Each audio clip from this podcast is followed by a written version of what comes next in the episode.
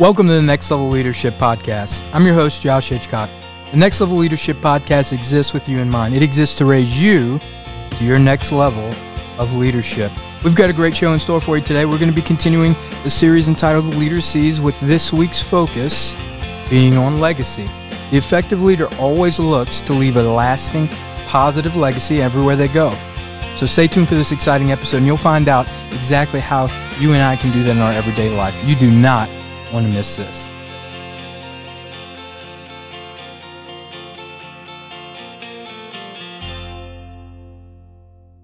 Well, it is so great to be with you once again today. As always, I'm joined by Josh Parnell.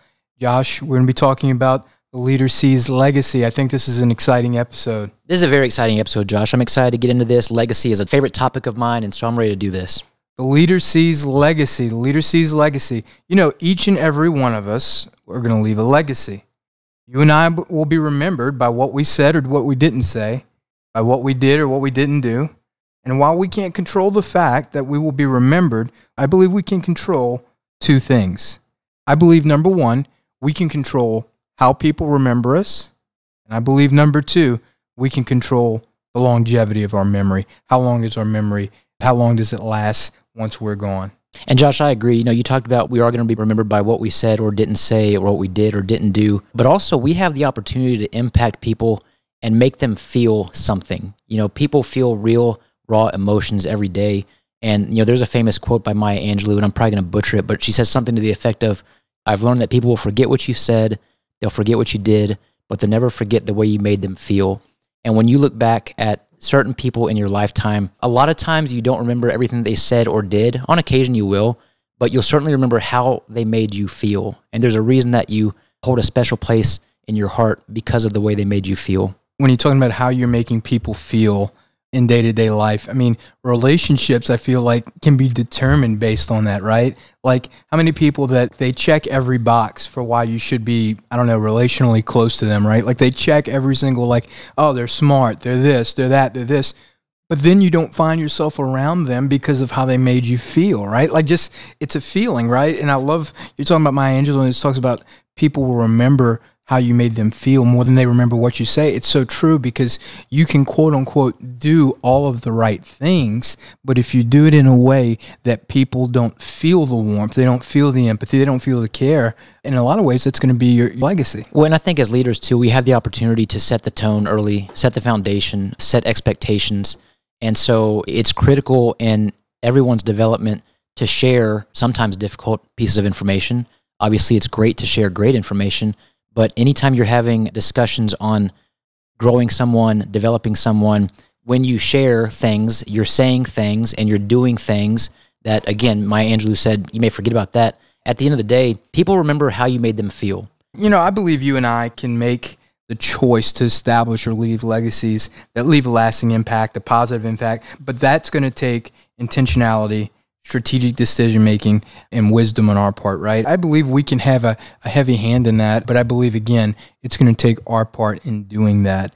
I think a lot of times when people pass away, right? Because that's what we're talking in a lot of ways with legacy. When is a legacy left? Oftentimes, it's either one of two ways. It's either when you're retiring, like from a company or entity that you've been at for many, many years, or you pass away. That's typically when you think about legacies and what we're talking about. What do we want to be remembered for, right? And oftentimes I feel like the end, quote unquote, and I'm not just talking about death, but the end is never planned. That's never a, a something you just think about because you think about here and now, the enjoyment you have in your youth, where you're at, your vitality, the plans, the dreams, the ideas you've got right now. But you don't always think about the future. And I, I think with a legacy, I believe you and I have more control over our legacy than a lot of people think.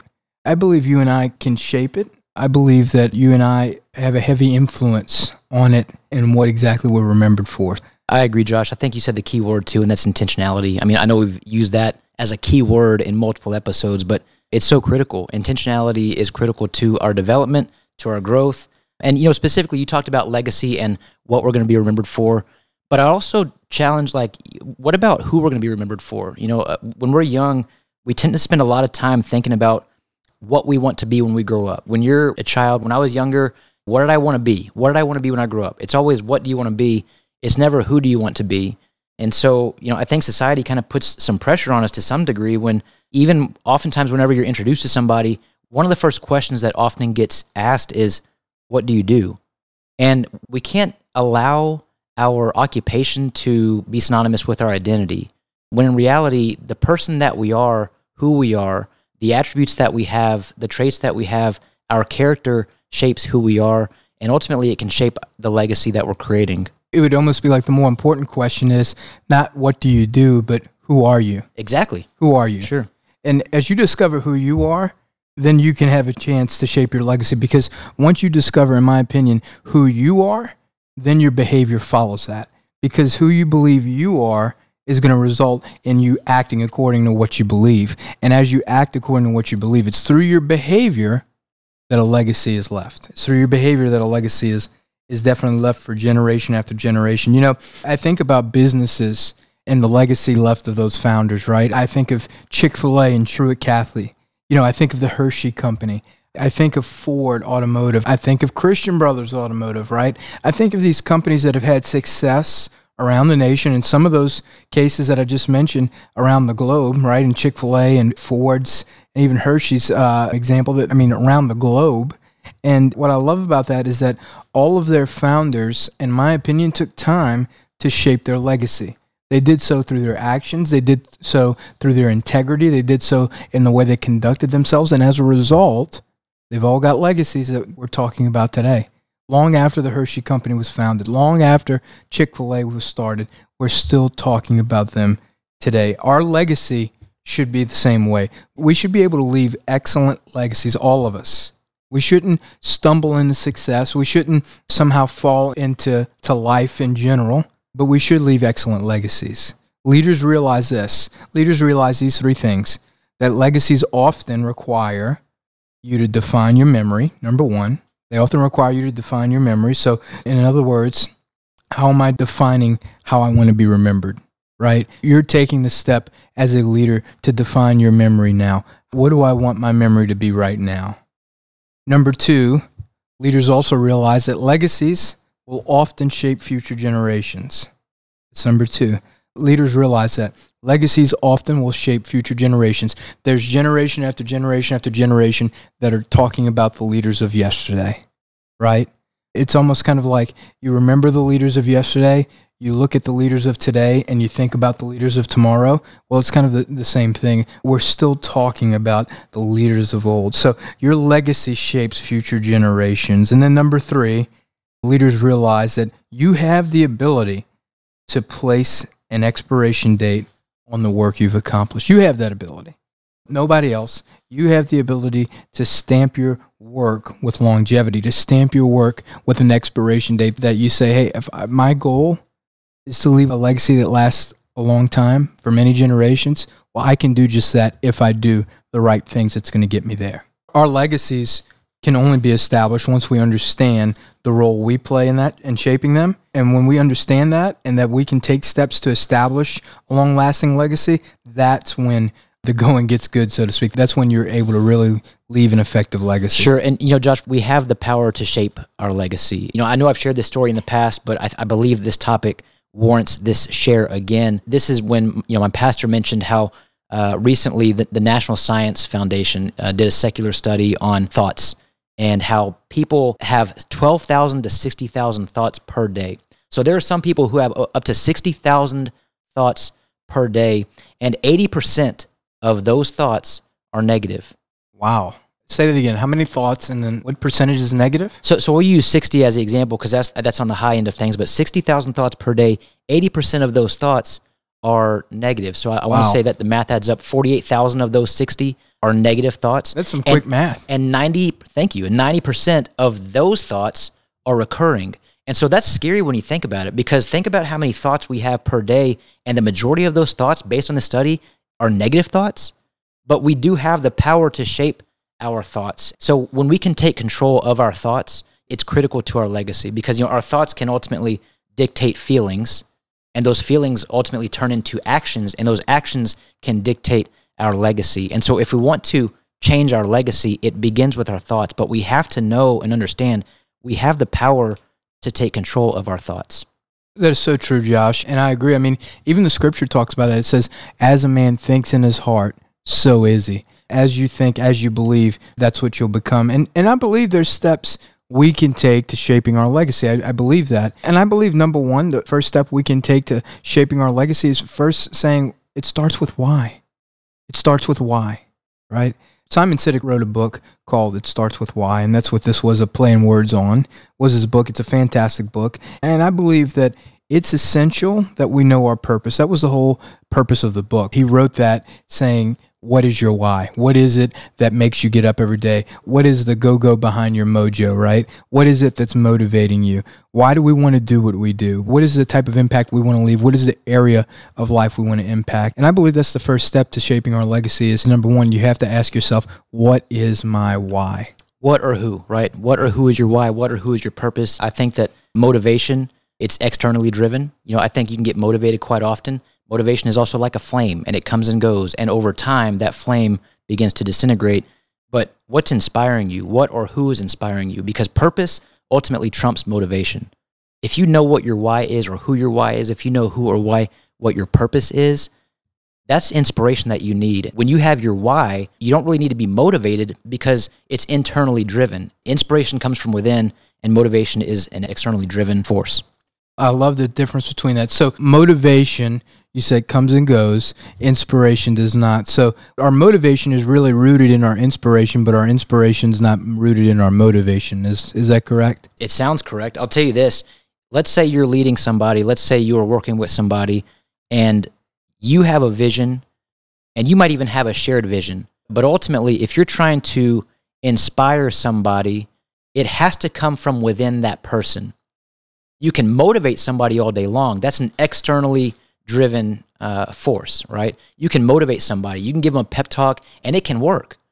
But until they feel it from within and understand their own why and their own purpose behind what they're doing, that is going to be like a flame that's going to come and go. And you're going to regularly have to be motivating that person often. Whereas inspiration, it's internal, it's something that's going to drive them without the help of that external force. That is so true and something that I, I agree with. And really a, a, key takeaway because on the subject of motivation, when we're trying to leave our legacy, like you said, that flame can go out, but it's that inspiration that keeps it going. So I love that. So who or what is your why? It starts with why. And two steps you can even take under that. Once you realize what your why is, is number one, create a vision. In other words, create a plan behind that to achieve whatever your why, your purpose is. And then number two, create clear steps you can take to achieve them right? That's the second thing we can do is creating clear steps we can take to achieve the things that make up our why. So number 1, it starts with why. How do we shape our legacy? That's the first thing. And then number 2 is making the tough decisions today that will establish your future tomorrow. We talked about that a few moments ago that legacies aren't stumbled upon, but rather they're a byproduct of decision making, whether it's intentional or unintentional decision making. Your legacy is established based on the decisions you're making today it's up to us if, if we're going to make those decisions today that will establish our future tomorrow then we're setting ourselves up for success and we're setting ourselves up for a legacy but if we make decisions today that negatively impact our future then we're looking at a legacy that we don't want to leave behind that we don't want to be remembered for in future generations. So we have to make the tough decisions today that are going to establish our future tomorrow.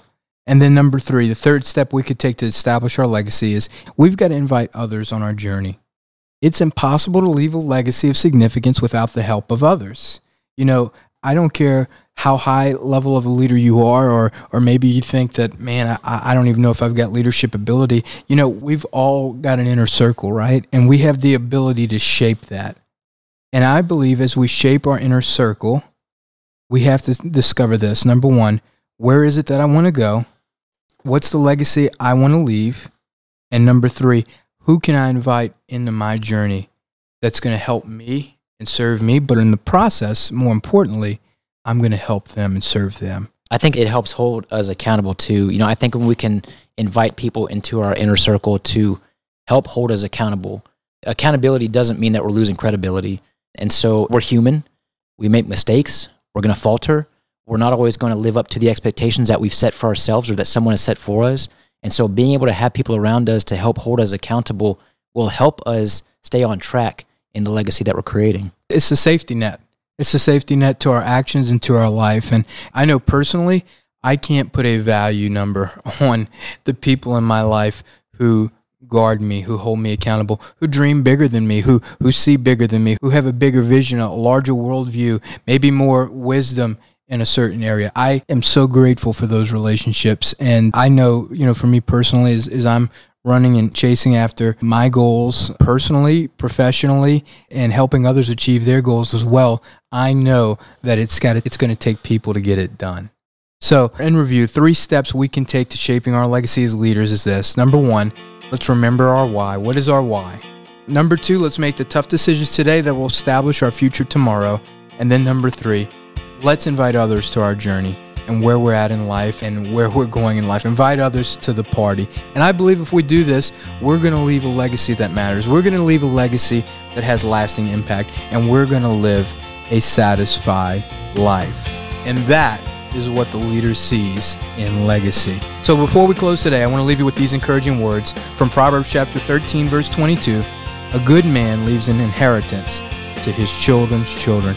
May we all leave a legacy that lasts a lifetime, generation after generation. So until next time, I'm Josh Hitchcock reminding you to keep leading well.